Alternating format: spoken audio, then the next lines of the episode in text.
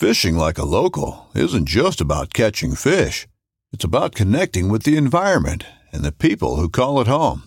It's about hearing the stories and traditions that have been passed down for generations and sharing unforgettable moments with the people you meet along the way.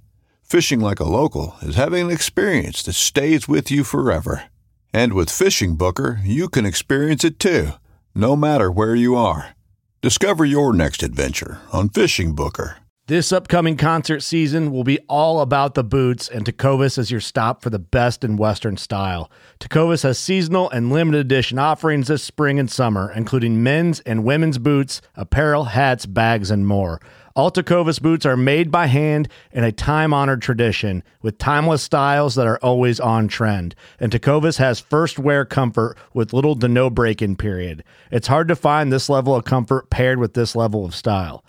Stop by your local Tecovas store, have a complimentary drink or two, that's WCB style, and shop new styles. The smell of fresh leather and friendly staff are at your service. Many stores even have leather custom branding to make your boots truly personalized. And with regular live music and events, there's no in store experience like it. If you can't make it into a store, just visit tecovas.com. That's T E C O V A S.com. They offer free shipping on all boots, as well as free returns and exchanges, and ship right to your door. Go to tecovas.com and find your new favorite pair of boots today. Listen to the new Thin Green Line podcast wherever you listen to podcasts. Game wardens John Norris and Wayne Saunders talk about wildlife, the outdoors, law enforcement, environmental subjects mixed with current events and guests that are part of the Thin Green Line. And if you are one of those visual people, like me, for $5 a month, you can see the actual podcast on patreon.com. Just search the Thin Green Line podcast on patreon.com and join us. The Copper Pig Brewery in Lancaster, New Hampshire is brewing traditional and innovative high quality beers, as well as serving a large menu of creative comfort foods appealing to all walks of life, with daily specials sourcing many ingredients locally. Charitable involvement and support of their community is the cornerstone to the Copper Pig Brewery's mission. Voted number one in New Hampshire by WMUR Viewers' Choice two years in a row, 2018 and 2019. Please join me at the Copper Pig. Guidefitter is the industry network for professional outdoor guides and outfitters, the trusted destination for consumers seeking and sharing guided hunting and fishing experiences of a lifetime, and the enterprise influencer marketing platform for outdoor brands. Guidefitter and its members represent the pulse of the guided hunting and fishing industry. Guidefitter's outdoor partners provide discounts to select types of outdoor professionals, including game wardens, members of the military, guides, outfitters, and other outdoor professionals over 145 brand partners and counting. Gear across many categories, including packs, footwear, clothing, flashlights, knives, optics, even firearms and ammo. For more information, go to guidefitter.com slash wardenswatch. That's wardenswatch, all one word. I'm Game Warden Wayne Saunders, and I'm a member of Guidefitter. We love our children. We protect them. We guide them. We prepare them for life in the world. With all that we do, from deep in our hearts, we cannot control all things. Life threatening illnesses and disabilities affect far too many of our children each year. While we cannot change the circumstance, we can make dreams come true. Dreams to provide hope, to provide spiritual healing and strength, to provide moments of happiness and relief in the hardest of times. We can give a glimmer of light and hope in a time of darkness and despair. Join huntofalifetime.org to help make dreams come true, to provide hope for children with life threatening illnesses and disabilities. Hunt of a Lifetime is a nonprofit organization fulfilling dreams for hunting and fishing trips to youth 21 and under with life threatening illnesses and disabilities. Visit huntofalifetime.org to learn how you can make a difference. This podcast is brought to you by Maine Operation Game Thief. And Wildlife Heritage, a foundation of New Hampshire at nhwildlifeheritage.org. And International Wildlife Crime Stoppers.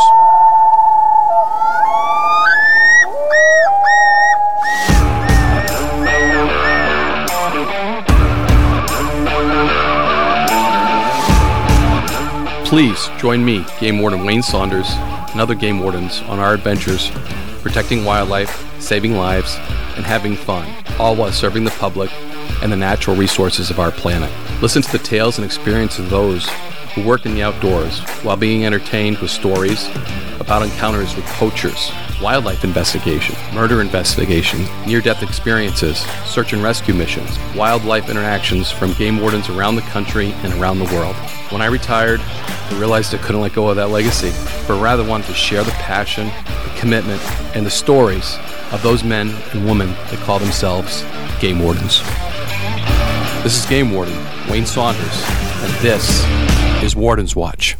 Part 2 of the Northwoods Law Canines, episode 39. And this is going to be the conclusion, and we're going to talk to the two other canine handlers we have Eric Fluette, Bob Mancini, and then a future canine handler with Ken St. Pierre and uh, he's going to reveal a little surprise for you that you're not going to be able to see on TV. Well, you probably will see it on TV, but you're going to hear it first at Warden's Watch. So get excited. Me and John Norris are such dog people, and it's just it's so good to bring this into Warden's Watch, and you know even the Thin Green Line and everybody that that uses dogs in conservation. It, it's just an awesome thing, John.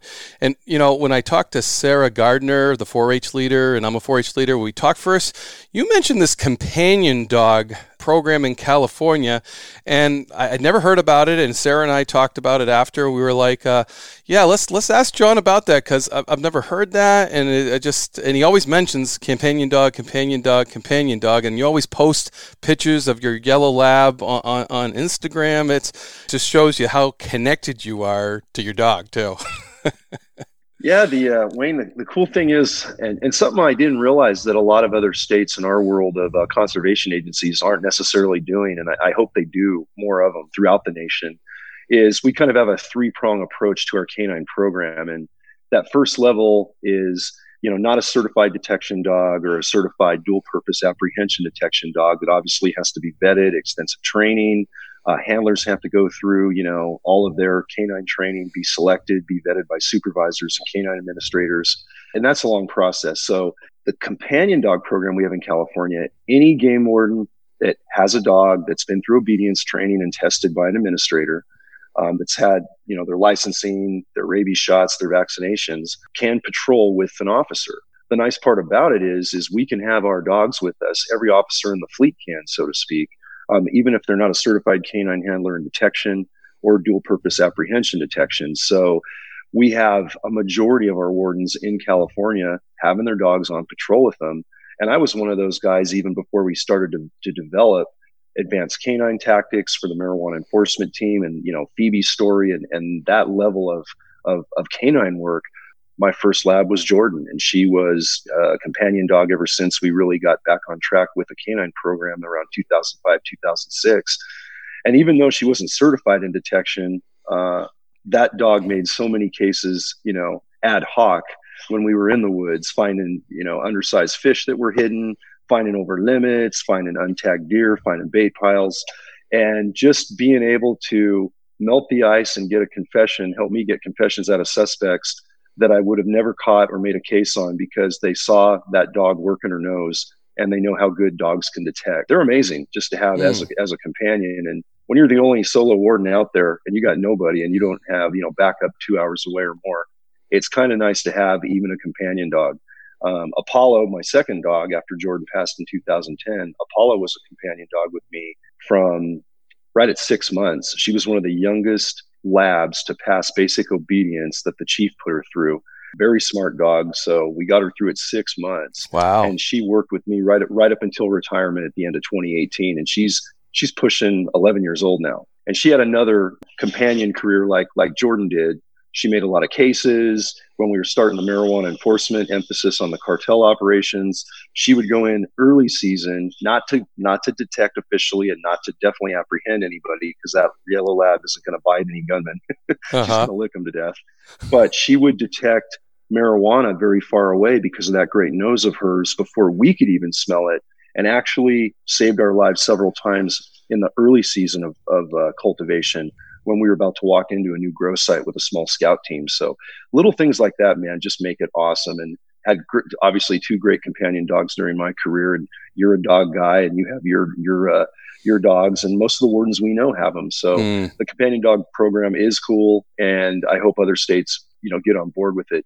And the other cool thing about it is it also helps get the right handlers kind of in in line to go further into the canine program and become an official canine handler because they've got a dog with them all the time.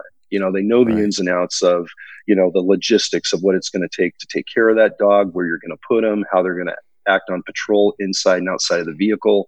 So all of those things come into bear, and we uh, we you know groom up a lot of canine handlers just by having a companion dog early in their career. Mm.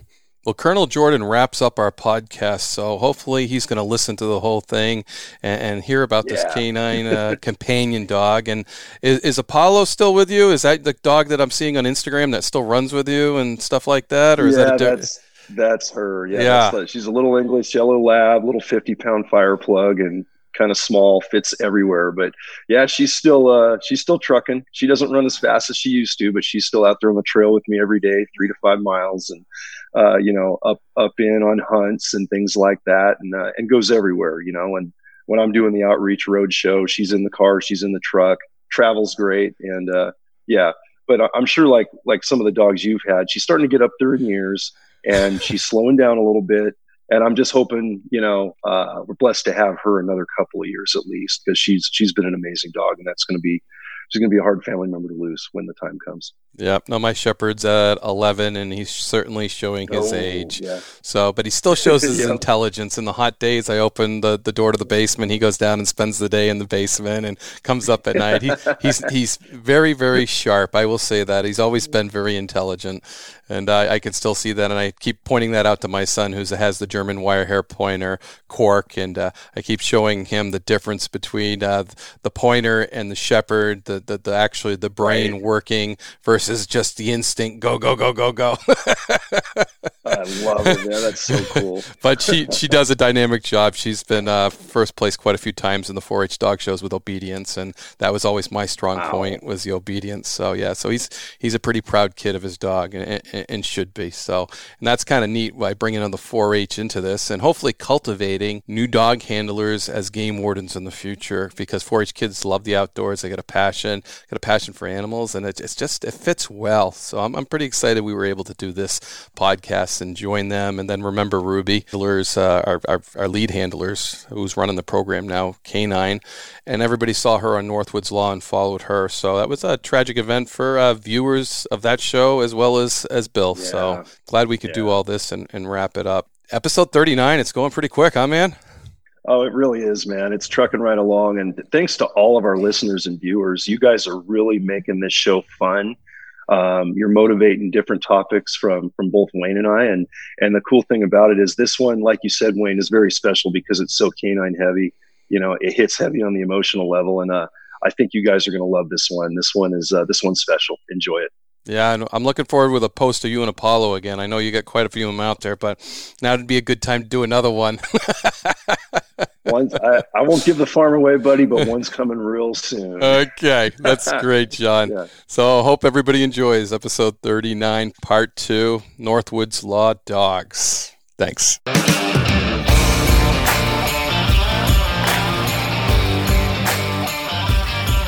And next in our lineup of New Hampshire Conservation Officer Canine Handlers is Eric Fluette, who handles Canine Moxie. And Eric's been on this show before, so he's no uh, no newbie to podcasting. He's he's new to the video stuff, and I, I, guess I can say I am too. But it's good to see you this morning. Thank you for joining me, Eric. Oh, absolutely. This is kind of a neat podcast that I'm doing. A, I want to remember Ruby, Bill's dog that passed away this past year, and I think we all know that these dogs become members of our family. So it's like losing a fam- family member. Certainly, you know, want to do something for Ruby, for Bill. And it's kind of special because of COVID 19. The New Hampshire 4 H dog clubs aren't meeting right now, so they're doing everything virtually. Which, to be honest with you, with dog training, can you imagine doing dog training virtually? Yeah, it's not going so well. So this is kind of uh, expanding different things so so kids can learn different things via the computer, via Zoom, via these interviews. You guys are kind of front and center being on Northwoods Law. You're the, the, the canine handlers on TV right now. So I think that's pretty exciting for these kids. They get to see these dogs work every Sunday night. Most of the time. So let's start off with Moxie. Uh, you know, I, I, I think I got a good relationship with Moxie because I was the lieutenant when she came on board with us, and that that was exciting in itself, and we've come a long ways. The name, Eric. I mean, did you have a lot of input on the name, or you just kind of pulled that out of the refrigerator, didn't you?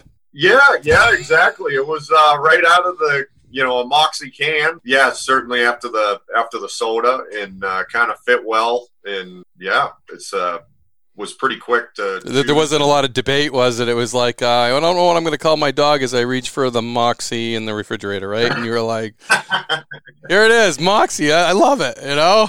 yep. No, it's got that uh, mixture of.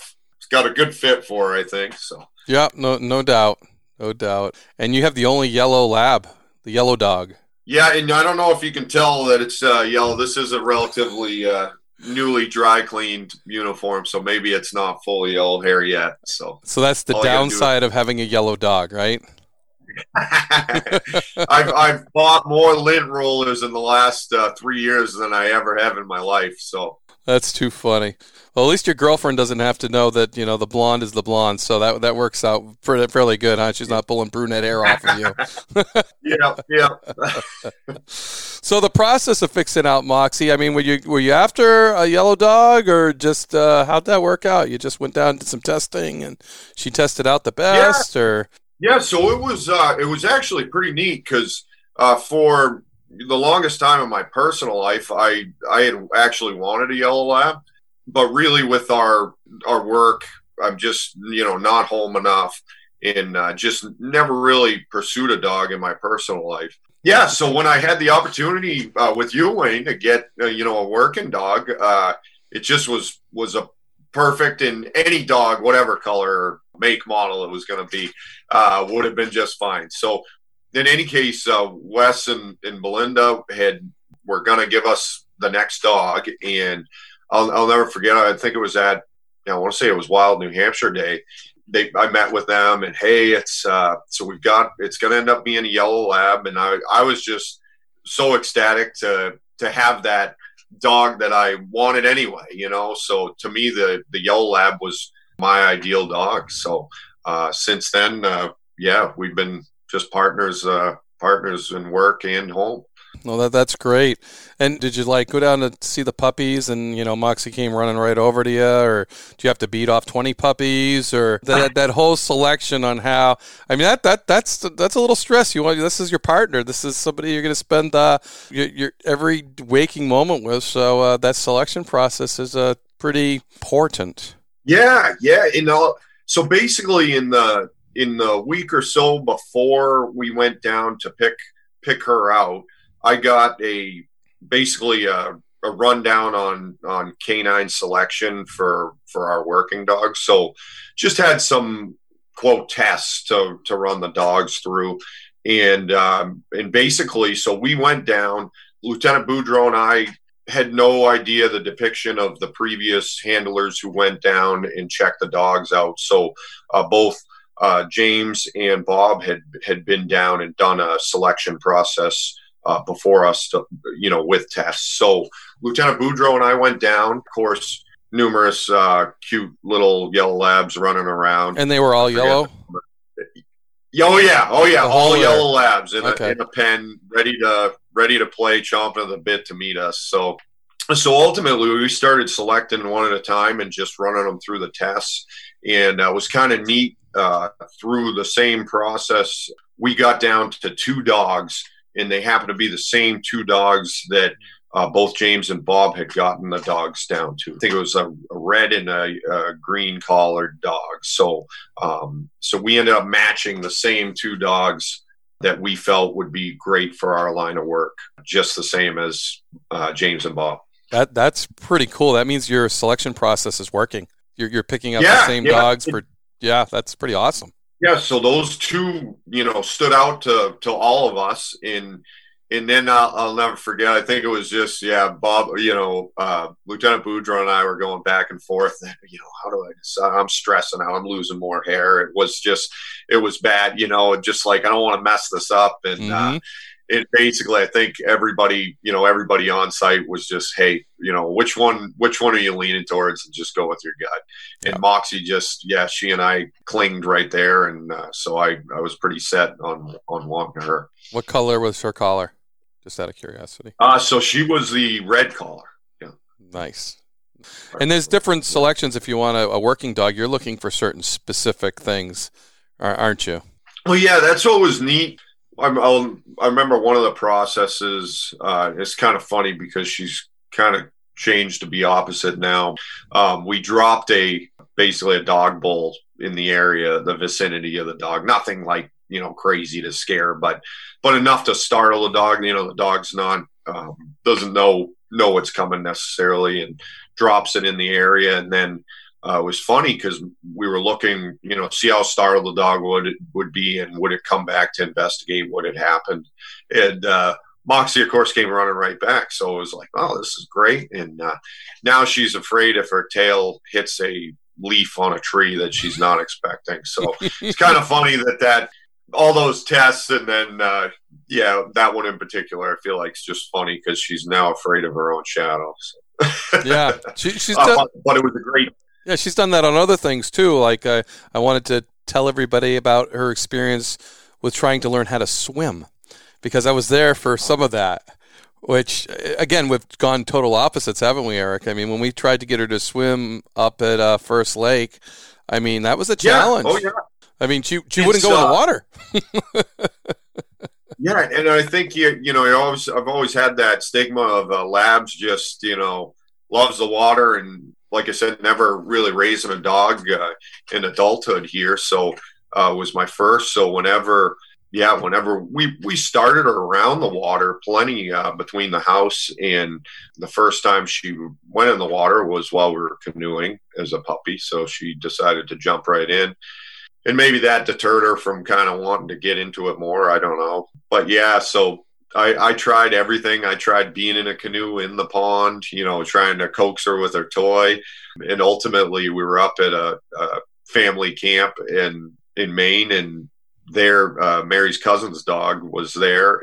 We were coaxing Moxie, trying to get her to go, and the other dog was swimming, swimming like crazy. And eventually, she she jumped right in and chased after the the ball or stick, whatever we were throwing, and and uh, since then, now it's like she's got radar for wherever a mud puddle might be. Uh, you know, the most ugly, you know, grossest water you could find, uh, or what have you, and that yellow lab turns into a black lab.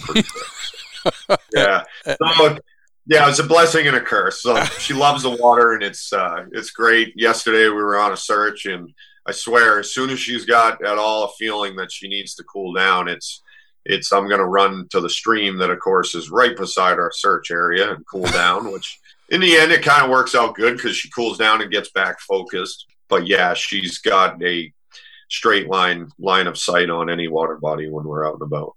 No, that that's that's just too funny. And uh, this being there and seeing her that first time you tried so hard to get her in the water, back and forth, back and forth, tossing it just beyond her reach, and she would not would not go in the water. And to see her now, talk about opposites. It's it's just a huge change. That dog. And Eric has a pond at his house in the backyard, and as soon as he lets the dog out, and he's like, "Don't jump in the pond!" Like, uh, that's where the dog heads no. is that pond. At least yeah, it's not a mud puddle. Got, yes, yes. At least that's the only nice thing. I leave a I leave a towel on the porch because every night after work I open my cruiser door and she just goes straight to the pond, jumps in, and then comes to the porch. So about the time that I'm got all my gear out of my cruiser to bring into the house, she's coming soaking wet. So I dry her off and bring her in. oh, that's and great. that concludes her her work day. Yeah, and, and Moxie's got a sister at home, right? Yeah, yeah. So I've got uh, her sister Millie, so an Australian Shepherd. We uh, we uh, we got her not long after getting Moxie, so she's uh, about six months uh, less in age than Moxie. So, mm-hmm. and they get along well.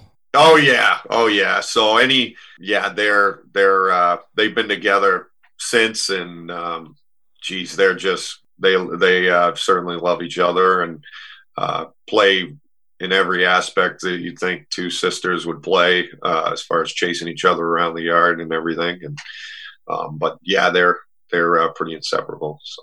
That's great. So your training, I mean, you it's it's a lot of training, especially when you start from a puppy, because you have that puppy time, and then uh, we've been talking to uh, James Benvenuti and Billy Boudreau and talking about going to Vermont for six weeks. And for you, being as remote as you are, you just add some hours of traveling, and uh, just to get to the Vermont Academy, how long does that take you? Yeah, so it's three uh, three and a half one way for me to get to the academy. So on a a training day, I'll be seven hours of driving, and usually a mixed stop somewhere in there. Well, that's a lot of commitment, and that's what being a canine handler is. It's commitment, isn't it? Oh yes, yes. That's the uh, that's the one thing with work on a given day. Yeah, you can be done hopefully at the at some point in uh, with with the canine handling. You're kind of always have some aspect of responsibility with work. Uh, you know, every day with hers. Mm. So your first find with Moxie, and can you share that with us, or one of your, your big cases that you you've put together using Moxie? Because I know as officers, we all love bringing a canine in to help us because they are so much faster, more efficient, and find us evidence, and we can put cases together, find people, you know, and that's what our team's all about. And uh, just share because I know that's kind of you get those special moments with your dog when you put all that effort into it, and then you get yeah. that reward. Yeah, so it's kind of neat. The one that jumps right to mind was, yeah, my first find with Moxie would have been at a hunter related shooting that occurred uh, down at Millsfield. So basically got the call the night before that, hey, we need you down here. We're going to go into the scene. Got down with Sergeant Lucas, CO Jim Sears, and they had investigated uh, the night before. And, and again, we were there to kind of do, do the scene work wrap up that day. Uh, the the shell casings were it ended up being a shotgun related incident. Um, so the shell casings were visible, but certainly a great aspect to train and, and utilize Moxie on. Um, so located those. You know, a lot of physical evidence at the scene with with the location of this being a real thick area involving hare hunters. From there, lot of lot was going on on scene. I I worked Moxie out the basically the trajectory that that uh, shot uh, or shots took place at. Basically, trying to locate the the wads or any other related shot uh, piece um, out in that vicinity. You know, Moxie is fresh out of the academy at this point, so we we ran that trajectory, but again, a lot of distractions and stuff going on at the scene. So I put her up back in the cruiser. Uh, we wrapped up all the all the work with that with that line in in uh, scene with with the COs there. Once that was complete, I decided to bring Moxie back in uh, for a, a, second sweep of the area, and this was just she and I in that in that scene. Uh, it was kind of it was really neat actually. So I, I worked out that trajectory and uh, and spun back. This would have been the the uh, you know one of the sides of that line, in in working back, uh, we literally were probably let's say 30 feet from off of the trajectory line. Moxie starts getting getting a birdie on something, so she's she's got a change in behavior and and ultimately she's getting excited, on, her tail's wagging, and you're you're oh yeah, she's detecting something. yep, yep, and uh, and I'm a little ways from her at this point, and it's real thick, thick fir, just nasty stuff. So sure enough, she downs on something, and I could see this this red, uh, I believe it was red wad uh, that was in in amongst the um, in amongst the leaves and and stuff at the base of one of these firs, and it was so exciting because it was a spot that you wouldn't have necessarily looked back at, uh, almost as if it had deflected off of one of the trees and bounced back towards mm. the shooter. Uh, so it was a really neat, you know, neat first find and uh, so I was ecstatic. Uh, spun back in literally uh, on the other side of that trajectory line, located uh, an additional uh, wad that was only, in that case, I think 10 feet or so off of the trajectory line. In any case, three of us had been in there uh, to, you know, a fourth to include Moxie. Uh, we hadn't initially located that those pieces of evidence, and they certainly weren't they weren't extremely valuable in this case, uh, but they were a nice piece to put together for for the investigating COs. And safe to say that you guys would have never found that evidence if it wasn't for Moxie. Oh no! In in that you know that color of that water, they they blended in so well. I I it was kind of neat. I took some photos once Moxie down and stuff. I played with her, and uh, when I took photos of that, it's almost hard. It's hard to see in the photos that I'm taking from you know, let's say my height, you know, whatever, where my hands are five feet away or so. Uh, they blended in very well. So when you got Moxie there with you right now? Oh yeah, yes. Uh, she's sleeping. She's sleeping. That's what she does best, right? You got to sleep when it's time to sleep, and you got to work when it's time to work. That's uh, that's what dogs do. you gonna say hi. You're gonna say hi. Yeah. So that's yeah. Great. She uh, yeah she was in the cruiser for a long time yesterday. So I think she's she had her morning her breakfast, and now she's in her morning nap routine. So great. Well, great, Eric. I really appreciate you. Um, is there something you want to say about Moxie that not a lot of people know about? I think we got into some of her personality, but the the water thing, you know, a little tidbit that maybe is a little funny or something unique. Yeah, she. Uh, oh, I'm trying to think. Her, you know, her swimming habits probably the biggest thing. Um, but she is uh, absolutely a lab in every aspect when it comes to food.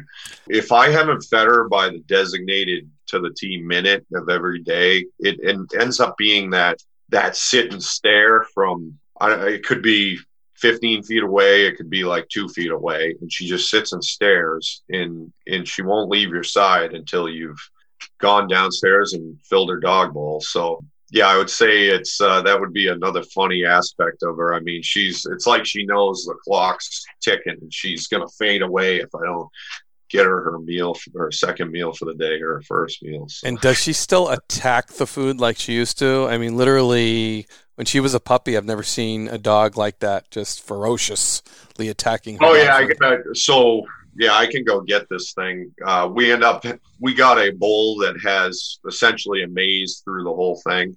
You know, our first the first yeah couple weeks having her, um, even as a puppy, it was just it was obscene how quick she'd eat. So, um, in an effort to slow her down and uh, um, you know make it a reasonable breakfast and dinner, we got her this bowl that's it's it, again it's just got all kinds of crevices through it. So um, she has to it, instead of it taking 30 seconds for her to eat her meal, it, it at least takes two minutes. So uh, it's a, it's a little better. yeah. Yeah, and sometimes you know uh, dogs take on attributes of their owners, and I'll say that. So, and I'm wondering, in, in your in your cupboard, is there a mazed filled bowl? well, yep, that that uh, uh yep. yep. Uh, so I'll leave it at that. That that's great, and th- thanks so much, Eric, for taking a little time to you know bring some reality to the the 4-H dog clubs um, and doing this for Ruby as well. And certainly, uh, you know, the kids get inspired by you guys and seeing how dogs work and how you guys train, and then they bring that home to to train, and hopefully next year we'll be in better condition to compete and at the fairs and such like that. Thanks a lot for taking your time. Yeah, well, I'm I'm uh, yeah honored to be a part of it and uh, appreciate the opportunity, Wayne. And yeah, don't let uh, for those 4-Hers, don't let this you know discourage you.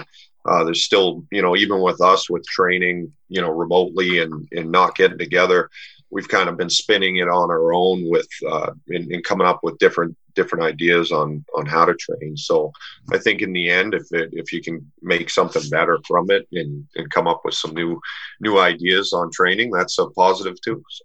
Awesome. No, thanks for that tidbit too. Appreciate it. So we're following up a little different, a little different, but it's it's pretty cool. You guys are going to get the insight into the future of the New Hampshire Canine Program, and we have with us right now Ken St. Pierre, officer, conservation officer, game warden Ken St. Pierre, who is stationed in the Lakes Region area, and you might have seen him on Northwoods Law as well. But he is the newest member of the K9 team, huh, Ken? Yeah, that's right, Wayne. I just got on the team here in April. Don't have a dog yet. We're looking to get one in September and kind of doing my reading up, doing my studying, and trying to help out the rest of the guys as much as I can where I'm at right now. So even dogless, you are part of the team, aren't you? They're making you run tracks, aren't they? Yeah. Oh yeah. I uh, I get plenty of workout. You know, I, I got to run tracks for for Bob and and James and Cora and Ruger and um, Moxie. So I'm out there running tracks. They're coming to find me. Um, but it's it's a good it's a good learning opportunity for me because you know while I'm sitting there waiting, I can watch them from a ways off and you know really kind of focus on the dog and see what the dog's doing. And I'm starting to pick up different things and kind of learn you know what to look for and you know how to read these dogs. And I mean, my dog's going to be complete could be completely different. I could have completely different cues, and you don't know just knowing what to look for is definitely going to be a big help. Yeah, and for those that don't know, when you lay a track, uh, a person lays a track, they usually start at a certain location so the handler knows, and then he basically walks in the woods and makes how many turns, how many this, how many that, and then the dog follows them. There's a time frame in between too. It's like an hour, two hours, dep- depending the track. And uh, are you laying short tracks, long tracks, or up to a mile, or well, when you lay a track um, out, Ken, what do you ha- what are they having you do? most days it's been right around a half a mile walk for 10 15 minutes and you know try to try to make it not super difficult but you know obviously throw in turns throw in uh, maybe some cross contamination stuff as far as trying to you know cross a hiking trail something like that so the dog has to get to these other scents and you know kind of figure out which one he's actually following and you know pick me out of the group and then keep going. So it's it's you want it to be challenging for the dog, but not not impossible because when you're training, you never want you never want a failure. You always want to you know you always want that success at the end of a training. That way they get that they get that praise at the end and they get that good job. So we uh we try we challenge them, but we we don't make them fail. Yeah, it sounds like you're already learning, and that, that that's great that they bring you into this dogless to start the process because even when you have a dog uh, i mean tr- you guys as handlers are always laying tracks for each other and cross training with each other with each other's dogs aren't you? Yeah. Yeah it's actually good. I mean i live in a pretty central location for the the canine team. James and cora are 20 minutes to my south so anytime i need to meet up with them or we want to work together it's not uh, not too hard to do Bob and Ruger are fairly close as well. They're an hour Eric and Moxie, they're they're the furthest ones away, so that that'll be a little bit tricky. But I mean, we still we train every you know every Monday. We have that's kind of our set schedule is you know Mondays are training days, so we meet up somewhere in the state and just hang out, train the dogs, and make sure everyone's in top shape. Nope, that's that's really cool. So, and you're gonna get a dog from Wes Reed, like uh, so many of the others have as well, huh? Yeah, yeah. Uh, Wes is uh, yeah, I mean, he puts out great dogs. He puts out awesome dogs for us. We're looking for Ember. He's going to have, supposedly there's going to be a litter coming in mid July. And then, you know, after eight weeks, they'll, they'll be able to come home. So mid September, looks like it's going to be the time to really get, you know, all four paws on the ground and start working a lot harder. Yeah, and Wes just put a comment on uh, the Warden's Watch uh, Facebook page that that should be have puppies on the ground mid July and on the same schedule. So it sounds pretty good. But you may be looking for a different kind of lab, huh? Yeah. So this this next uh, litter is going to be a Wes said it's going to be a black and chocolate lab. So I mean, we've never had a chocolate lab before. We've got blacks and we've got uh, the yellow. So maybe maybe we'll have a chocolate that will meet our needs and pass all the testing that we do, and maybe at the end we'll be picking a, a chocolate this time. I think that would be really awesome to have all the colors of labs representative. There is a golden, yeah. although Moxie can go yellow or golden, I think. So if we can get all those colors represented, that that would be a, quite a team. And yeah. any ideas on names yet? You've been kicking those around? Yeah, so I've been kicking them around and thinking. I, right now, I, I think I'm down to two. I struggled a little bit with a male name, but for a female name, I'm at Winnie. Um, I live right here in the Lakes region. I've got Lake Winnipesaukee is in my patrol. It's a big part of my patrol. It's a big part of the state. I mean, it's the biggest water body in the state. everyone who comes to New Hampshire knows, you know, Lake Winnipesaukee. So everyone calls it Winnie for short. That was a, a female name that I picked out, and I'm, everyone I've talked to really likes it, and you know, really likes everything that goes behind it. The male name took a little while. I think it actually came from Chad Elliott, one of our our fish culturists at one of our hatchery. I'm also on the dive team. On our feet, they're not flippers; they're fins for the the male name, I'm looking at Finn. Just I think that's uh, I think it's a pretty good fit. It's it's still a, a pretty strong name as far as commands and things like that. So I think right now we're in between uh, Winnie and Finn. It just depends on on uh, the sex of the dog. Uh, well, this we're incorporating the 4-H kids into this, the 4-H uh, dog groups. Would it be okay if they like commented on the Wardens Watch Facebook page and threw some names out with you, and you might like something better, or Oh, definitely. I mean, it's uh, like I said, I don't have the dog yet, so we've got a couple months.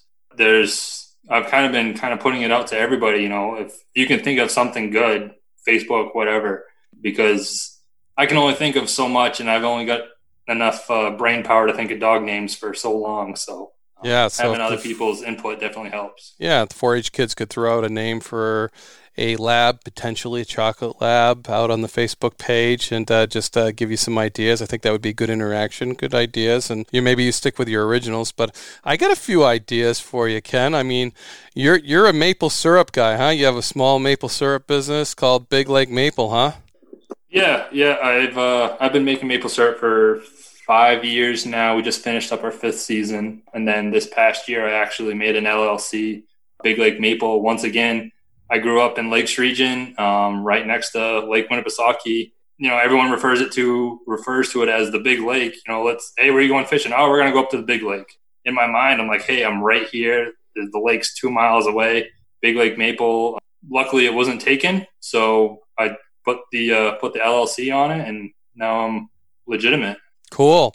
And yeah, I'm thinking, you know, with Big Lake Maple part of you, Lake would be a really cool uh, male name, and Maple, if you had a chocolate lab, it's kind of mapley. Some dark syrup there can be, you know, yeah. kind of mapley. So I think uh, yeah. writing your own, uh, write in your own uh, name. You have two there: Lake uh, for a dog and uh, Maple for a female. So that those those are my ideas. See if the kids can beat them. No, I've I've definitely tossed around that idea too. Um, right now, I'm currently dogless. I don't have a dog at home at all. Oh, that's um, right. You just lost your dog, didn't you?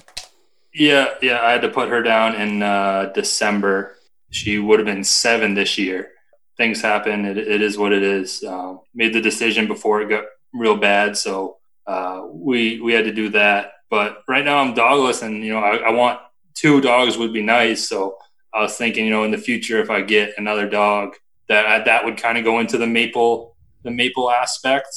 Who knows? who knows if someone can come up with something better than me, then yeah, by all means. And you never know means. how names will hit you because sometimes they just uh, they're just there. So and they yep. they, fit, and you're like, why did I think of that? But that would be, I think, a good exactly a good thing for the kids to do to have some interaction with you and throw out some names and uh, see what they come up with. Oh, and we've stirred their thoughts already. I think doing that. Yeah, I think uh, yeah, it's pretty awesome that you're getting involved with the canine team now and uh, getting your dog. Two dogs isn't bad. We talked to Eric Fluette, who has two dogs in the house, and it seems like that works well together. So maybe yeah. uh, the, the, kids can help you with that that, that second name of that second dog because uh, I think it's a lot easier on you when there's uh, two dogs around too. They can play together, they keep each other entertained, and I've noticed that at my yeah. house too. When my son got his new dog, that it probably added years onto my German Shepherd. So just a totally yeah. different feeling he was totally acting different. So I think that that's pretty cool. Well, thank you so much for joining us and giving us uh,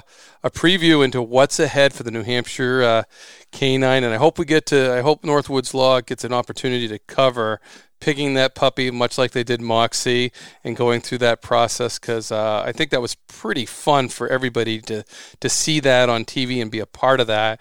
And I think it'll be pretty awesome if we can do the same with you, Ken. Yeah, that would be. It would definitely be. Uh, it would definitely be good. I know. I mean, I know when I enjoyed watching Eric, you know, go through the steps and I did go too. through being able to pick his dog, and you know, just seeing that that pure joy and reaction, and you know, seeing how how awesome it was. Unfortunately, with the way things are right now, who knows what the circumstances will be in September, but you know we can only hope for the best and absolutely hopefully something something good comes out of it. Well, thanks for joining Warden's Watch and, and giving us all that information and interacting with the 4-H kids so they can uh, throw out some names there for you. Appreciate all you do for the citizens of New Hampshire, man. That's that's good. It's an awesome, awesome job. Yeah, no problem. Anytime. Don't be a don't be a stranger. We always got always got good stuff going on. No doubt. Thanks, Ken. Thanks, Wayne. And now I'm with Conservation Officer Bob Mancini and Canine Ruger. And Bob is our most senior member to the team. Ruger's our most senior dog with a little uh, sabbatical there in between, huh, Bob? Uh, but, but Ruger uh, was stayed with you, and you stayed up to, to Currents when you took a little sabbatical there. But just want to talk about you have the most tenure as far as it goes on the New Hampshire Fishing Game Canine team for sure. You know, you trained with Mark Hensel initially. Ruger is our most senior dog at what did you say? So you'll be eight in October. I can't wow. believe it.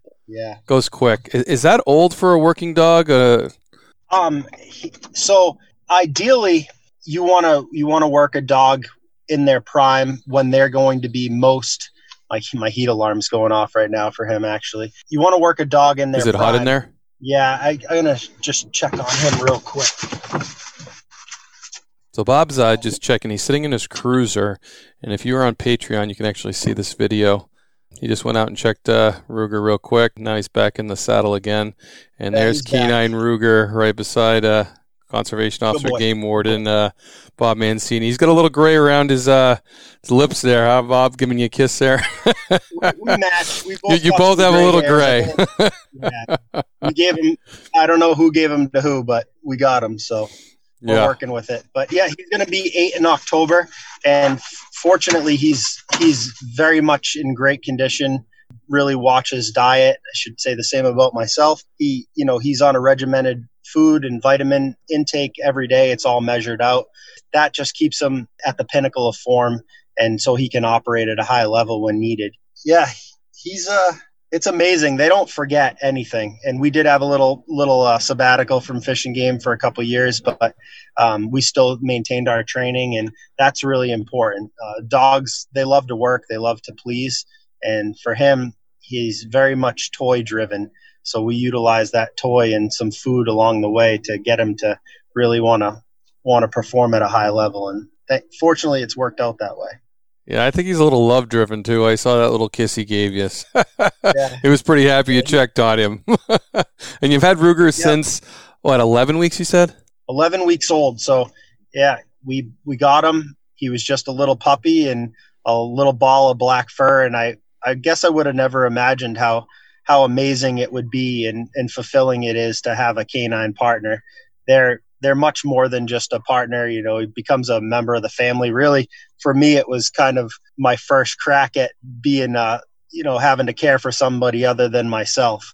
That's been that's been very helpful now that I have two little little kids and James and and Ava Grace. So he's he's he's kind of my guinea pig. I I love having him. The missions that we get called to are have been really incredible. A lot, a lot of fun, extremely rewarding. Finding people is is exhilarating, whether it's a criminal or a missing person, somebody who's dead or alive. It's it's probably the most exhilarating thing that you can experience in a in the realm of search and rescue as a as a volunteer or or any type of participant. And then evidence is second. Um, I love finding evidence, whether it's uh, in relate in relations to a homicide or officer involved shooting or even evidence to help us put together um, a wildlife crime. All all of those things have been very very enjoyable. Can you give us a scenario, you know, that really stands out in your mind, where, whether it was a track or evidence or something really critical? Uh, one of those, uh, one of those stories, Bob, of you and Ruger doing their job. I guess we we could just kind of go to a most recent one, which was really really kind of neat got called. I was in Twin Mountain patrolling, and I heard over the radio of a of a juvenile that had some suicidal tendencies and had had fled her residence. It's just uh, one of those cases of being at the right you know right place at the right time. Mm-hmm. And uh, I got on the radio. I said I was in the area. Uh, we responded, and when I get out of the truck, I always meet with the officer on scene to try to get an idea of what's going on. What am I looking for? From the time that I got out of my truck, I hit I hit my I have an app on my phone. It'll it records a track, and I also record a track on the GPS. But from the time I started my track and arrived on scene to the time that we located this missing juvenile was under 10 minutes, and she was a half mile from her residence. It was pretty much a, a dead, a very quick brisk walk or a slow jog the entire time through the woods, across brooks, open fields, back into thick woods, and down into a really steep drainage. And Ruger found her. What I like to say about canines and and handlers is that they they essentially are um, a force multiplier. If we were to have to go and search for this this female who had who had taken a lot of uh, medication was was in real uh, dire straits as far as you know gonna gonna be passing out at some point and not be uh, responsive. So if we were to put officers and do a foot search on the ground, that could have taken hours to search that same half mile distance from the place last seen. And Ruger did it in 10 minutes. When I think of anything, I just think of dogs are really a force multiplier. We can show up on scene, we can search an entire field for a shell casing in minutes that same officer might be out there with a, a metal detector walking doing a grid search for hours to find the same piece or maybe they don't find it at all. In my in my experience ruger has just been a force multiplier. All of our canines in the entire division are are great dogs. They're excellent at evidence detection excellent at at tracking and fish and wildlife detection. And it really comes down to the amount that our department allows us to train the tools and equipment that we have at our disposal to, to do our jobs effectively. You know, we, we talk about your sabbatical. that's something I, I just want to kind of get into because it just kind of tells you what kind of agency you work for. Because when you work as a team with a canine, technically the department owns the dog, correct? Ruger is he was he is a an employee for the department and he is a he's a piece of equipment owned by the department. The department purchased him and gave me the opportunity to work him as a handler but very much is owned and taken care of by the department. And in 2017 i made a really difficult decision to to take another job um, as a chief in sugar hill a very small town in the white mountains in new hampshire. I remember having a a very candid conversation with Colonel Kevin Jordan at the time, and I said, you know, Colonel, if if you say I can't take Ruger, then you know I'll I'm gonna stay because I don't want to leave the dog. And he's like, I could never take your dog, mm. even though he didn't you know necessarily want to lose me as an employee. He he wasn't gonna do you know get in the way of something that he thought that I wanted to do. They allowed me to keep Ruger after leaving, and I was able to work him in Sugar Hill. And he had several fines while we were a team in Sugar Hill, but it just didn't. The amount of calls that I got in Sugar Hill didn't even compare to the amount of calls I got as a conservation officer with the Fish and Game Department. We we get called all over the state for a variety of issues. Uh, tomorrow we're going to be going down to a, a place in the Lakes region to look for firearms uh, in related in relation to a big felony case. We get called to search for um, shell casings and you know homicides and stuff that I just wasn't getting a real chance to do working in the small town. Don't have as many resources and connections. Uh, the tracks were still there. We were getting called by the local departments that needed help finding criminals and missing people, which is great but a lot of our our calls are related to evidence detection and Ruger's really he's really pretty exceptional at it. So to not be able to use him for his intended purpose was was troubling for me and I I didn't feel like I was you know fulfilling my own career. I just missed missed the variety of being a conservation officer. It's it's a job that you can't compare to anywhere else. Unless you're in wildlife law enforcement somewhere around the country you probably don't understand some of the things I'm talking about. You just there's there's a lot of drive and a lot of personal pride that goes in into being in wildlife law enforcement. You're working hours you don't get paid for, inclement weather all the time, and uh, you just you make the best of it because it's fun. It's an adventure. Every day is an adventure, hmm. and I love that. I, I did too, Bob, and I we're very happy to have you Ruger back. It just uh, it just says so much for our department and the colonel to, to have let you gone with your dog though, because you're a team. You're it's a partnership. It's uh, Yeah, to take a man from his dog. I mean, we've heard stories of that happening in the military and other agencies, and it just, uh, it, and that's why I wanted to bring it up because it speaks volumes of the the department that I worked for, that you worked for, and I just, uh, I just appreciated that knowing the bond between man and dog or woman and dog, and having that done for you and Ruger, and then to have you back, it's it's it's, it's really an awesome thing. So very happy. But there's some other things that I have. You know, I talked to most of the guys on the team, and Ken St. Pierre, who's going to be one of your team members coming up. Colonel Kevin Jordan's going to going to wrap this up at the end too. Uh, we're going to interview him a little bit later, and I'm going to probably ask him. We all have labs. Any idea why we went to labs, or can you kind of explain that, or was was that specific to fishing game, or what do you what are your thoughts on just you know Labrador retrievers and being partners with us? So I don't.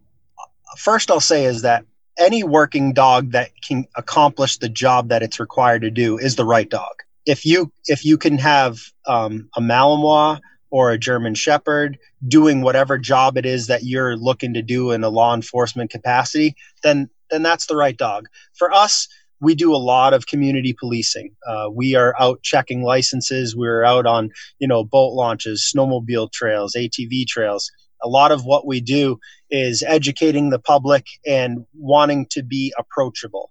And labs um, historically have been a, a, very kind breed. they they tend not to be overly aggressive. Um, they tend to be very um, eager to please and kind of people friendly. We'll just go with that, the term people friendly. So not only that, that community policing piece, but they also are highly trainable and we had good standing with a couple other previous Labrador retrievers that were exceptional dogs that were that were handled by Mark Hensel, who is a who who is now a state trooper, and he ran our canine program for a long time. So Mark had very very good luck with Poacher and Sig, uh, both Labrador retrievers, and so we continued with that going with Labrador retrievers simply because we had we had really good luck with them being excellent dogs at the evidence detection, fish and wildlife detection, and, and scent discriminant tracking. So it's not to say that another dog couldn't do the job that we're doing. It's just we've had really good luck, and it's the you know the old the old saying, um, if it's not broke, don't fix it.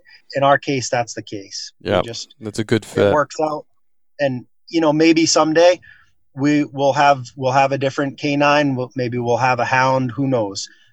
Right now, our dogs are, when you think of it too, we're, we're not running just a hound that's doing scent discrimination tracking. We're, we're running dogs that we're expecting them to be able to key in on, on a single human scent and follow it for miles. We're expecting them to be able to find gunpowder, any type of human scent that's out of place in any location. And we're expecting them to be able to do fish and wildlife detection for turkey, venison, and fish. And so that's asking a lot of, out of a dog. And you have to have a dog that's going to be able to to do those things that you want it to do, which is multiple. There's multiple starting sequences. There's multiple trainings. Um, there's a lot to tighten up to make sure that the dog understands what you're asking of it, and that you can testify in court to what the dog is telling you, because it's all about the handler reading the dog and the dog not getting miscued by the handler. It's a real team. Mostly, I'm the dummy on the end of the lead following Ruger. That's the honest. but to get to that point takes hundreds of hours of training and a lot of um, a lot of trust goes in into play. Yeah, no doubt. That's uh, that's pretty good. And you got Ruger kind of an odd way too, because you wanted a canine really bad, didn't you, Bob? And you went to I bat did. for that canine. Let's share I that did. story because I love that story. well, I, it says a lot know, about you too. it's a while ago, so there, there could be some some uh, authentic license here on my part. But what, basically we'll happened it. is I wanted a canine, and there wasn't enough funding to get another canine. Uh, Lieutenant Bill Boudreau had just got Ruby. Mark Hensel had Sig. So we had two canines, and there really, while there was a need for another dog, there wasn't the funding um, piece, which is always critically important in a self funded agency. If you don't have the money and you can't acquire the money somehow, then certain things have to go without. it's just how it goes. It's nothing personal. It's a business, and um, we have to go and get the things that are are an absolute necessity. And getting a dog at that time, a, a third dog, wasn't wasn't a, the the primary necessity of the department. It was important. It was on the radar, but it wasn't the pinnacle. Mm. So I I had a, a meeting down with Colonel Garabedian and then Major Jordan. I was told at that meeting that I wasn't going to be getting a dog, and it was and I, and I wanted to clarify as to why you know I wasn't getting a dog. Was it performance related? Was it because I was a young officer? Probably questions that I shouldn't have asked. Hindsight 2020, because it's um, really is none of my business. They said I wasn't going to get a dog. I shouldn't get a dog. So that's how it goes. But I I asked you know as as professionally as I could is is it because I'm not doing my job to your satisfaction? Is it because I'm a young officer? No, Bob, that's not the case. No, Bob, that's not the case. Is it a money situation? Yes, it's a money situation. Okay. Well, what if I raise the money? Is what I is that is how I kind of phrased the question. And I got a bit of a you know kind of a bewildered look by Colonel Garabedian. He was he was kind of trying to figure me out a little bit, and I kind of phrased it again. And I was like, what if I go ahead and raise the money? What's the what's the cost to have the dog? And how much are you looking for me to raise? And, and if I raise that amount, can I get one? The number was thrown out. It's about $2,000 a year for a canine back then. And we're going to need several years of funding to get it. If you raise, you know, $8,000, then uh, you can go ahead and get a dog. I said, well, I'm going to raise that money and I'll, I'll, look forward to coming back and letting you know when I, how I do it. It, it didn't take me long. Before I left the office, our now Colonel Kevin Jordan looked at Colonel Garabedian and said, he's going to raise that money. You're going to have to get him a dog. And so they kind of chuckled back and forth. But I, that, that stayed with me because there was some adversity there. Raising $8,000 is, is a lot of money. It's a, it's a big task. It's a tall order, but, uh, I just, I went to bat. And I thankfully I had a little bit of a background working at Franklin Pierce University in the fundraising department. So had a little, little background with going, going about writing letters on how to acquire funds and basically asking for money. And and I had to get permission to go ahead and do that but uh, it didn't take long. And I had raised several thousand dollars. In fact I I think I got a thousand dollar gift on my way home that day. So that was um and I, I remember I remember saying yeah I've, you know I've only driven 90 miles and I already got a thousand dollars we're on our way and uh, I thankfully I hit up a bunch of local banks in the Littleton area and some of the other local businesses and, and some really, really, um, really supportive members of the community. And again, with, with everybody's help, it, we, I ended up raising well over that amount of money. I don't know exactly how much, but it probably over the course of time in the fifteen or twenty thousand dollar range now. Yeah, and you even named your dog in hopes of raising some more money, didn't you? We did, yeah. I named him Ruger because I thought that that would be a good selling point. It turns out that Ruger did donate to the department in a different way um, through becoming an outdoors woman. So I thought that that was that was a you know definitely a, a good thing no matter what. Even though it didn't come directly to the K9 program, it still helped out the department immensely everybody in our in our agency helps uh, each other. The different divisions of the department uh, work hand in hand to do a good job and serve the people in New Hampshire. So, naming Ruger after uh, you know Sturm Ruger firearms is is something I'm proud of, and I have quite a few in my gun cabinet at home. And, and, I'm hoping they get a hold of this podcast and someone working for Ruger is going to listen to this and say, hey, we should donate to the New Hampshire Canine, uh, New Hampshire Fish and Game Canine Program through the Wildlife Heritage Foundation, who does all the fundraising and everything. And the whole canine program is pretty much dependent on that fundraising now. So my hope is someone at Ruger listens to this and they're like, geez, that's, that's something we should uh, contribute to since uh, eight year old Ruger you know, has been around for a long time, doing a lot of advertising for us, and uh, hopefully we can uh, be a team member and pull our weight.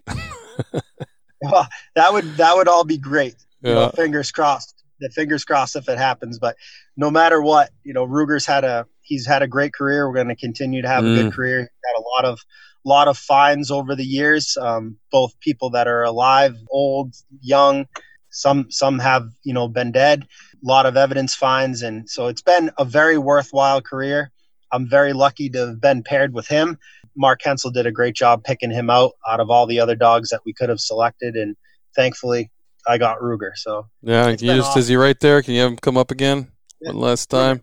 Just say hi to all the people watching the video. What are you doing. Yeah, there he is. yeah, there he it's, is. It's way too much so, loving. yeah, it's great. It's great stuff. We spend, you know, it's so funny. My wife, my wife will say every once in a while, I swear to God, you love that dog more than me. I never answer her. I'm not going to answer her today either. not going to answer. Not going to answer that question. But I love my dog. I love my partner. He never yells at me. He oh, always, uh, always in the back know, seat, ready for to help you. Yeah, yep, he's always in my corner. So well, we're not Thanks so much, Bob, for uh, sharing. And I, I, didn't tell you, but first, and I know we've discussed off air, but basically, the New Hampshire 4-H dog clubs are due to COVID. We're doing this distance learning, which you know they're going to be listening to this podcast, so that's part of it because they're training at a young age, teaching their dogs obedience, teaching their dogs conformation, which is like fitting in showmanship, learning about dogs. They actually have to have study. They have quiz bowls and they compete. And and this year, you know, is just kind of a downer. So they're going to be uh, listening to this and answering some questions, and it's kind of a good way to start young people in the love of dogs. Uh, we're doing those, and we're dedicating this uh, podcast to the memory of Ruby that uh, Bill just lost his his canine there. So um, we're doing that in her memory. Oh, it's just a, a great thing to do all the way around, and uh, thank you for participating in and making it special for for all those groups and and our listeners. My pleasure. Yeah. Working a dog, training a dog is a monumental effort and starting somebody young to understand exactly what goes into it i think is a is a really it's a, it's critically important because you you know getting a dog is the easy part but getting them to do what you want them to do takes a lot of time a lot of effort and it is worth it. No matter what even if you have a bad day try to try to make it end on a positive because the dogs remember. I'll yeah. leave you with that. The dogs always remember so try to make it fun and they want want their relationship just like you and Ruger. Thanks, man. Yeah. Yes. Thank, thanks again for having me, and uh, good good luck to everybody out there that's listening and and going to be training their dogs for the upcoming 4-H season. And good luck. It's a, it's the best thing you can ever do.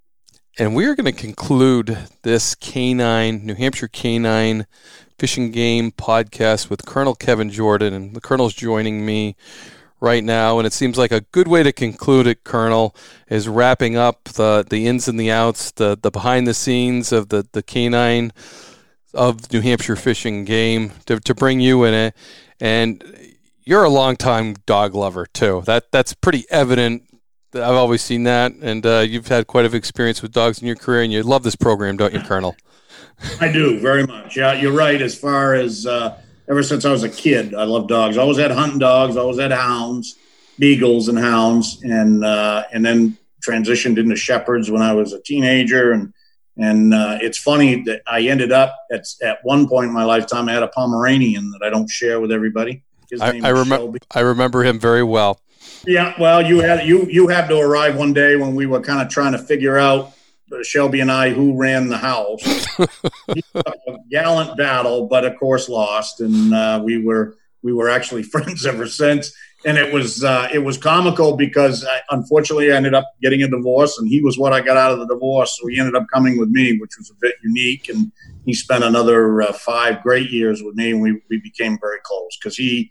The end of the day, you know, all of the dogs are the same. They've got great personalities. They're individuals, just like people I'll take him over people, quite frankly, any day.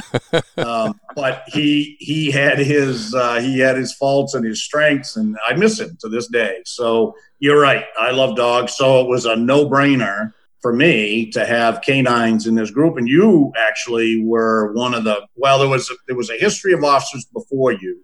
But I think you opened the door for what we could do with a good tracking dog. And you did that long before this program was here. Um, and so I also got a chance in the when I worked in the field to see the advantage of having a good tracking dog and what it would do for us. And uh, it is a pretty tremendous uh, asset to have that in the field. And I happen to we happen to have three of the best in the country. So mm. and quite frankly, agencies within our state have had to admit that, and they, even agencies that have dogs, their own dogs, have called upon our dogs uh, when when when it mattered. So they recognize it too. So yeah, they're they're incredible. I'd like to have twice what we have, and the goal is to increase that. But right now we've got some good ones. So and some good, really good K9 handlers, guys that are devoted to it and have worked hard. Great. I'm, I'm going to step back because I want to tell everybody the story about Shelby. That's uh, Yeah, that's sure. pretty interesting. I remember we, we had to go to court that day. Uh, I got to your front door and I opened the door. As I was opening the door, you said, "Don't open the door." And here comes Shelby prancing out the door. And you were none too happy, and you went prancing out after. She went around the garage prancing, or him, sorry, and you went around the garage after her, and he came right back up the, the stairs. I opened the door, and he pranced right back in the door, and then you guys had a set two in which he pooped on you. and Yeah, you so what he what he did just to, just to save his reputation a little, what he did was back then he didn't. We when we left the home when we left the house, he had to put him in a kennel, and he didn't like that. Yeah. And so decided that day he was going to take a stand and he was not going to go in a kennel. So I'm I'm in a dress uniform because I'm about to prosecute one of your really poor cases court, which I did for you on a regular basis. yes, you did. so you were there to meet me, and we are both in dress uniforms, and I'm chasing this dog all through the house, trying to get him into a kennel so we don't become late. And he's in the kitchen running just as you open the door, and out he went. You're right, and and so he comes back into the house, and he made the fatal error, very similar to a pursuit on the highway where where the defendant picks a dead end road. He picked a dead end, dead end hallway, and so he decided to stand his ground at the end of that. So. I put on gloves and uh, because I knew this was going to not be a, a good ending, and I walked down the hall and grabbed him, and it was like picking up the Tasmanian devil. It looked like a Tasmanian devil. yeah, he uncorked. I had no idea a dog that small could be that vicious. Yeah. Ended up, it was so bad. He uh, he lost control of his bowels. It was awful. And uh, we, and of course, I'm mad now because I have a dress uniform with with Pomeranian all over it. So I got to change. I'm definitely going to be late for court, and I'm just mad at this dog in general. And uh, so after that day, once we established who the boss was, uh, we got along pretty well after that day. And he never did that again. That was the only time I ever saw that. But it was a eye opener. It was like picking up a rabid coon. Quite that's a good description because Yeah. that's what I saw. But yeah, and Yeah. You, you, yeah, that dog went with you everywhere after that, driving around in your truck, always there, hanging out the window. Just uh, Yeah, he rode the Jeep. He loved. I had a Jeep with no roof. He loved. You know, I'd take the roof off in the summer, and he loved it. And uh, we'd go to Dunkin' Donuts, and get a coffee every day. He'd get a donut hole, and he became quite a good friend. Which was kind of ironic because when he was brought home, he would not. I always had hunting dogs. I never had a dog like that, and that was clearly a lap dog. Um, uh, but I was not ashamed of him because he he ended up becoming he and I became very close for a number of reasons, and uh, I was glad he was with me uh, until he until we lost him. And we lost him. He he was healthy right up until three days before he passed, and he his kidneys failed, and I just couldn't watch him suffer. He was too great of a dog, so I took him down, and we did the honorable thing. But it was a I can tell you it was one of the it was a tough day. Say goodbye to that little guy. So yeah, And, and, uh, and we're I- dedicating yeah, this another- podcast actually to Ruby because Bill lost his canine Ruby. So that's that's our dedication to this whole canine podcast is Ruby and uh, Bill's loss, and Bill started this off, and yeah, she was a dynamic dog, and I know you always require the guy, canine guys to bring their dogs into the office. You you want to see them if they're there, they they got to bring their dogs. Oh yeah, if they leave those dogs in the truck, it's it's pretty well known now. If those dogs are left in the truck, uh, Lisa, the office manager, uh, will condemn them uh, forever, and they will go back out to the truck and bring those dogs in. And even in training, I said they're part of the family here. Go get them, bring them. Oh, they'll jump all over everybody. I said, yeah, and everybody here will survive that. They don't do that. They are very well mannered. They're good dogs, and I want them here with us. And so I insisted that. Ruby had her own personality too. She was full of energy and full of life. She really was one of our first shining dogs, if you remember. Mm. She would do things that for us that no other canine had ever done. And she really paved the way or made me personally understand and realize that this was a good decision. This could work for New Hampshire Fish and Game and we should pursue this. And she is responsible. I'll always look back at Ruby as the little dog who sold us on that program because she showed us what she could do. I assembled to just to tell you another funny story. I when we when we lost her, I was texting Lieutenant Boudreau, Bill, asking him how she was doing. We were going to the vets, and he didn't answer. So I called him up on the phone the day that he he we made this tough decision, and I could find I discovered why I wasn't answering. He couldn't even talk, and I said, "Hey, I'll be right there." Immediately drove down to the to the vets and saw her. I hadn't seen her in a while. She was really sick, and and the decision was made. And I said, "Take her home, Bill." So that the family could say goodbye to her and, and bring her back to the vets. We have a friend of ours that was the vet that really did some great things for us that day. So, unknown to Bill, I called the canine team and his district, and I said, "Listen, I Bill won't want this, but I want us there at the at the vets to be there when Bill arrives with Ruby in the morning, so he's not going through this, she's not going through this without all of us there. We'll be there to comfort Bill, and quite frankly, the rest of us were trash. So I could have used 30 guys to comfort me. I couldn't stop crying when I saw her like that.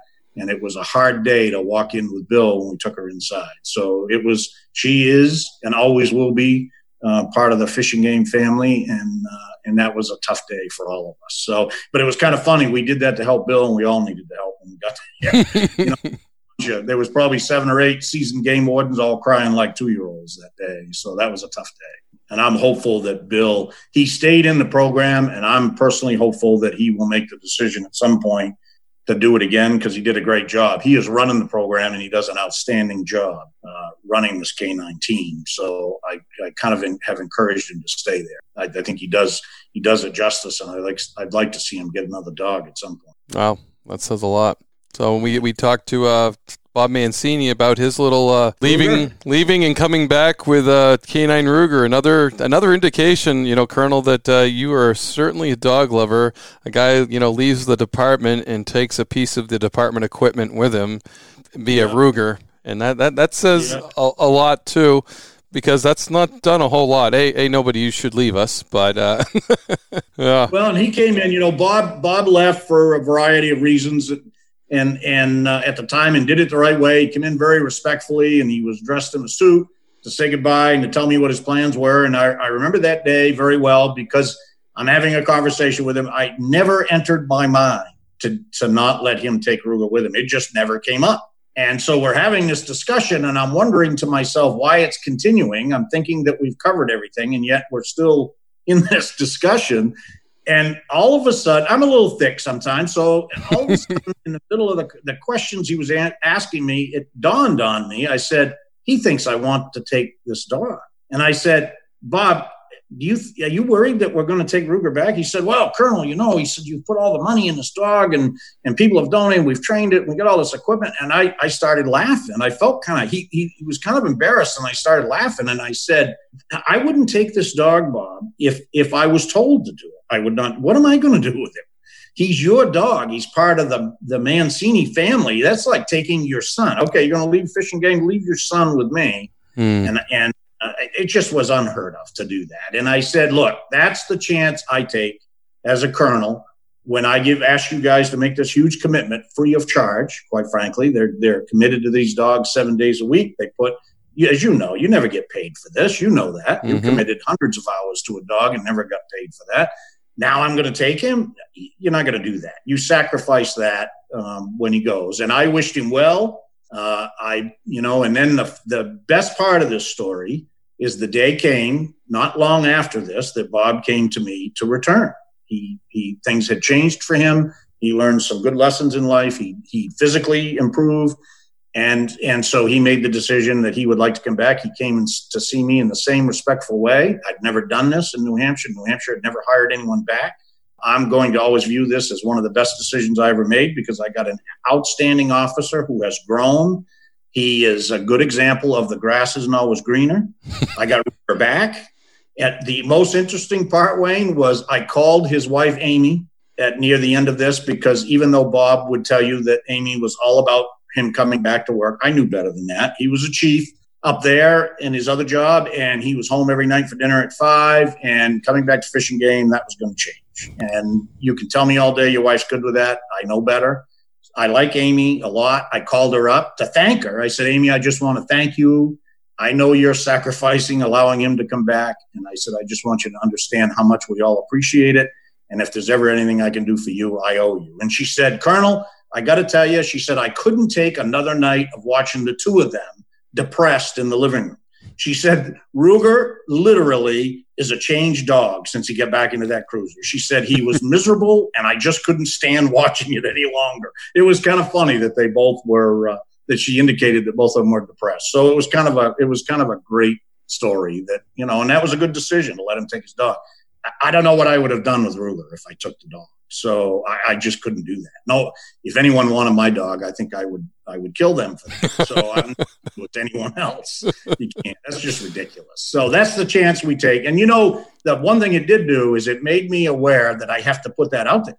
So mm. I have to make the powers that be understand we are not going to be taking these guys' dogs back. So if there's any hesitation on this, we need to have this open discussion ahead of time because once these guys get these dogs, even if they're retired dogs, and and I'm hopeful that we will have that retired healthy dogs. These guys are going to take these dogs home. They're part of their families, and, and that's not going to change under my watch. It's not going to change. So, um, and in this particular case, it worked out great. I got them both back, so that was a good decision. So yeah, no doubt, no doubt.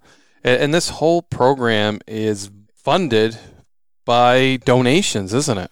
It is. It, it, we never went to the state uh, asking for any funding for the program because we knew the well was dry and we couldn't fund some of the things that we have now. So, in order to do this, we were going to have to fund it through donations. And in the beginning, it was a little rough.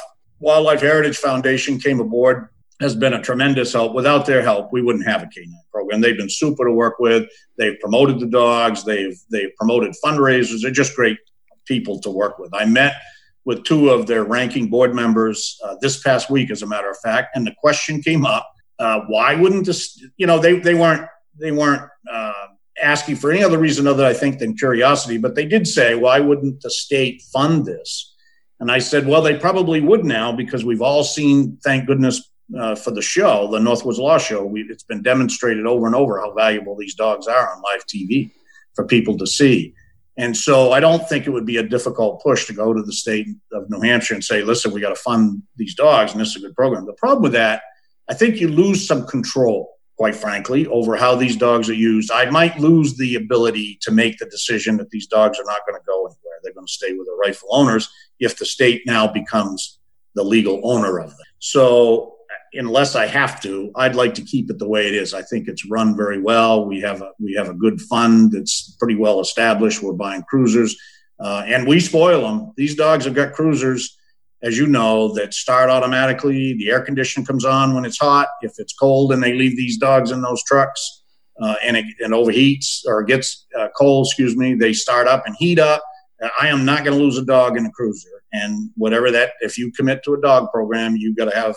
And I've been told by other chiefs in surrounding states uh, that they don't want their officers to talk to our canine officers here in New Hampshire because they find out the equipment we bought for them and it puts pressure on them to buy the same type of equipment. so apparently we take good care of our dogs. But you know, they're a they're an officer, Wayne. You know that. Mm. And they hurt just like we do. They get sore, they get cold, they get hot. And and if you're going to take care of your officers, you you got to treat these dogs the same. So we do. We do just that. So um, and it, it's the investment you got to make if you want great dogs, and and every dime is worth it because we have great dogs. So. Right, and if people wanted to donate, it's the New Hampshire Wildlife Heritage Foundation, and just earmark it for the dog program, right? The canine program, the yes. The program. Heritage. And the Heritage is a great. Anyone that wants to donate for any kind of cause involving uh, New Hampshire Fish and Game, the Heritage Foundation is an excellent source for that. There's some great people there with, that are very passionate about what we do and how we do it. And without their help and assistance, equipment purchases and safety equipment, I, I could go on all day about the things they've done for this agency. So they're a great source to make these donations. And you can you can rest assured that the money that you donate will go for causes that you want it to go to. They're very they're very careful about, which is important. So yeah, that's a great way to supplement these programs. Great, and they're a nonprofit, so people, it's actually a write-off for tax deduction, so that's great. And and the other thing we're doing with this podcast, Colonel, is we're incorporating the New Hampshire 4-H dog clubs because of COVID nineteen. We're not able to train, we're not able to get together with our dogs, we're not able to pass on the knowledge to these young kids. Uh, so we're we're yeah. working through with them, and it's just the, you know that I was in 4-H and I showed dogs growing up. I became passionate about dogs. I I worked that into uh, fish and game a little. And and now my son and since I've retired, I've become a 4-H dog leader. So we're, we're, we're, we're, doing something for the, the youth and, and getting them connected to their dogs. And what a great way it is because they can actually see these dogs on TV work and then learn a little bo- more about them in the podcast. Kind of, I always call it the backstage to Northwoods Law. You know, you get to actually the full story or hear hear a little bit more. Great, yeah, no, that's a great way to do it, and and you know it's good to get them started at, as you know like you did at a young age too because they'll be very knowledgeable as they grow older.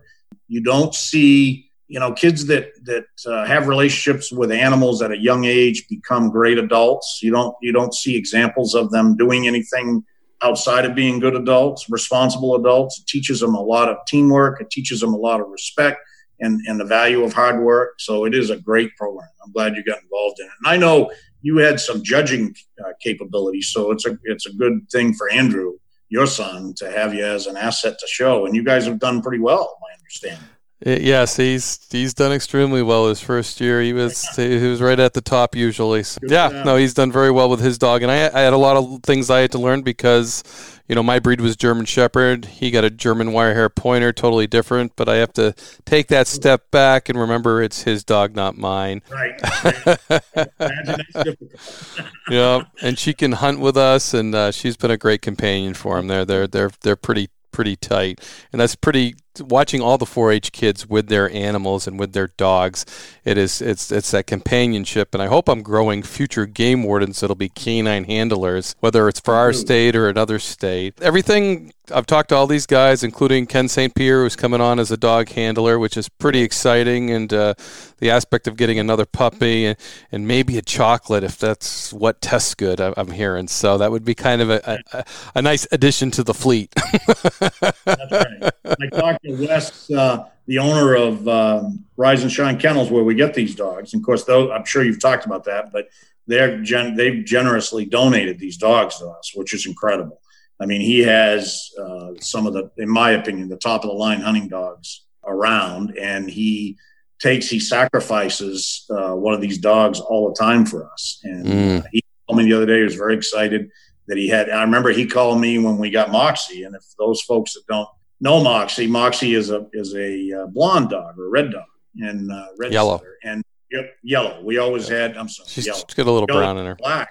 We always had black uh, labs, and so he was very apologetic when he's telling me about this puppy, this round of puppies that he got, and uh, and I couldn't figure out what he was trying to tell me. And I said, you know, Wes, if you need me to purchase one, I'll do what I can because I understand that, and I'll I'll be willing to do that. Your dogs are are worth it. And I, I want to say that. He said, no, no, that's not the problem. He said, the real problem is, Kevin, he said, the dog is yellow. And I said, yellow?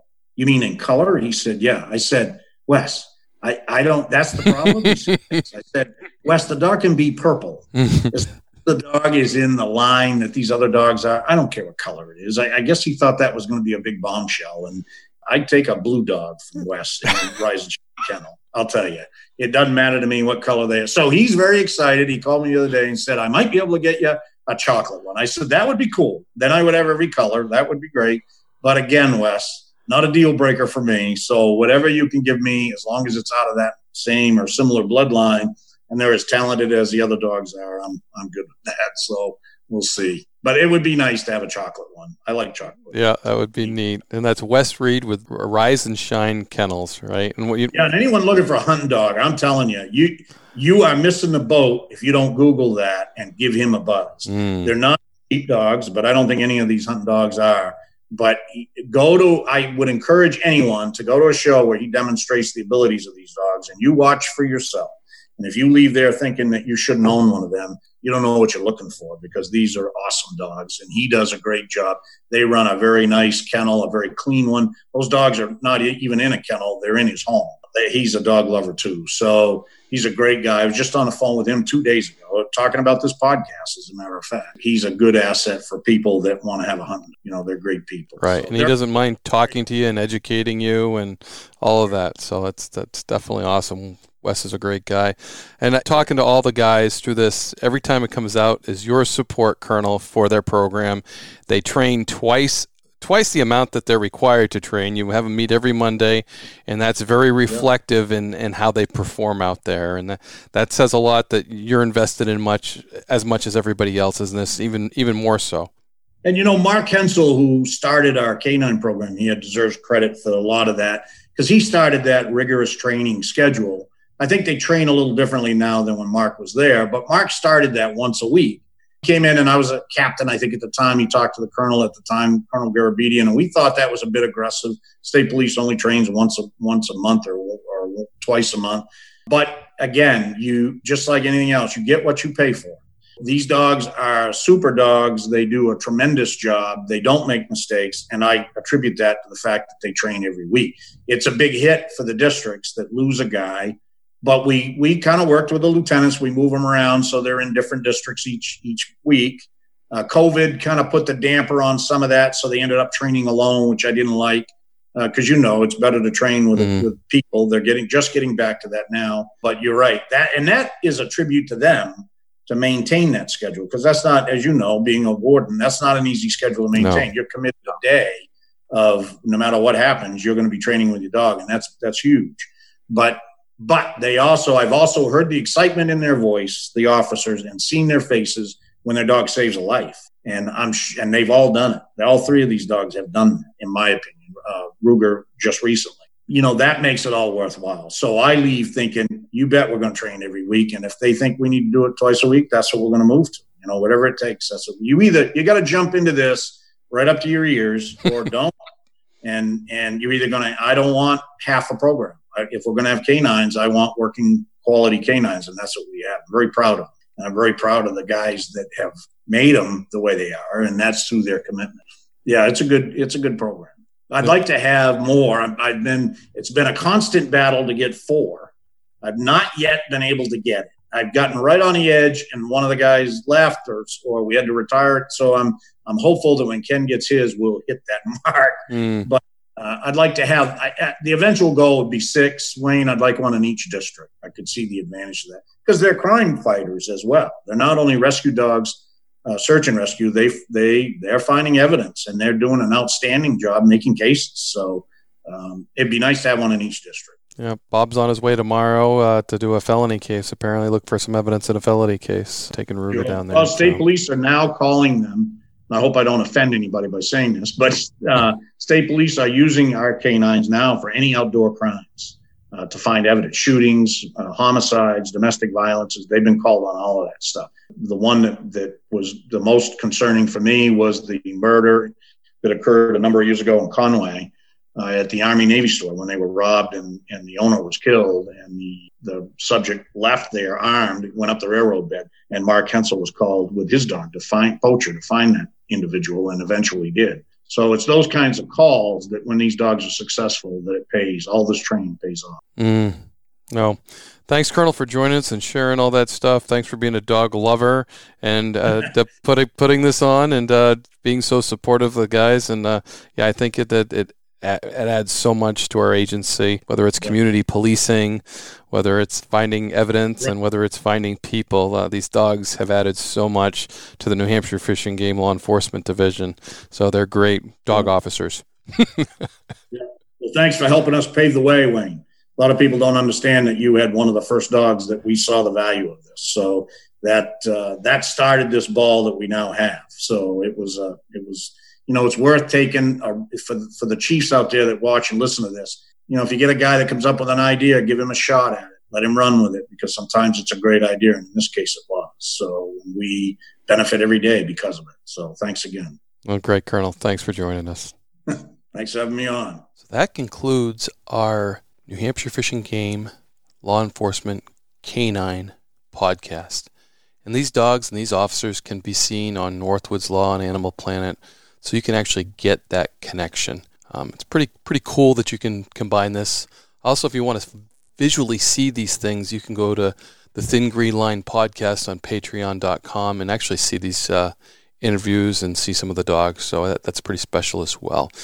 I just that's what this podcast is really about is like supporting those people that support fish and game law enforcement international wildlife crime stoppers, the Operation Game Thieves around the country, the Turn Into Poacher programs. I want to get that message out to you. These these whether they're nonprofits, come back and they help wildlife in a way that no other does. And that's kind of really unique and really specific to our wildlife agencies. It's a great opportunity to help. And 4 H, 4 H is just the most awesome program in the world, no matter where you are or what your interests are. I am sure that there's a 4 H program for you and your children. And it teaches you so much. It teaches you responsibility, it teaches you how to be a quality person in this day and age.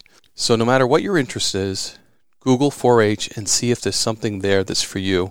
And there's just so much opportunity there, whether you're a dog lover, whether you're a chicken lover, whether you're a cow lover, whether you want to be in administration, uh, politics. There is so much. There's a 4 H Congress. They teach you all about how our government works, and they put you in a 4 H Congress, which is just priceless. It is just priceless. So, 4 H is a great, great program, one that I came through, one that gave me life skills that are so important now. It's unbelievable. Please take your time, look into 4 H. Thank you for your support of this podcast.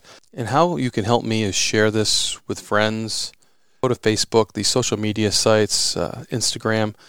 Follow me, like me. Those are the ways you can help me. I'm certainly uh, looking for some advertisers, always looking for advertisers, trying to work with uh, people to continue this podcast. So, thank you very much for listening to this canine fish and game podcast. And New Hampshire isn't the only one with the canine program. There are so many fish and wildlife canine programs out there across the country that do such a good job. Your state probably has one as well, and they probably do a dynamic job. And we will be talking to some of those dog handlers across the nation as Warden's Watch continues. Thank you so much.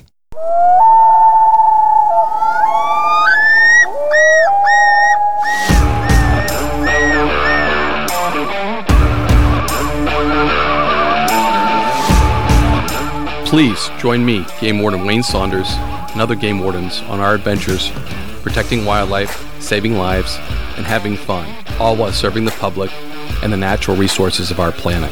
Listen to the tales and experiences of those who work in the outdoors while being entertained with stories about encounters with poachers, wildlife investigation, murder investigation, near death experiences, search and rescue missions, wildlife interactions from game wardens around the country and around the world. When I retired, I realized I couldn't let go of that legacy, but rather wanted to share the passion, the commitment, and the stories of those men and women that call themselves game wardens. This is Game Warden Wayne Saunders, and this is Warden's Watch.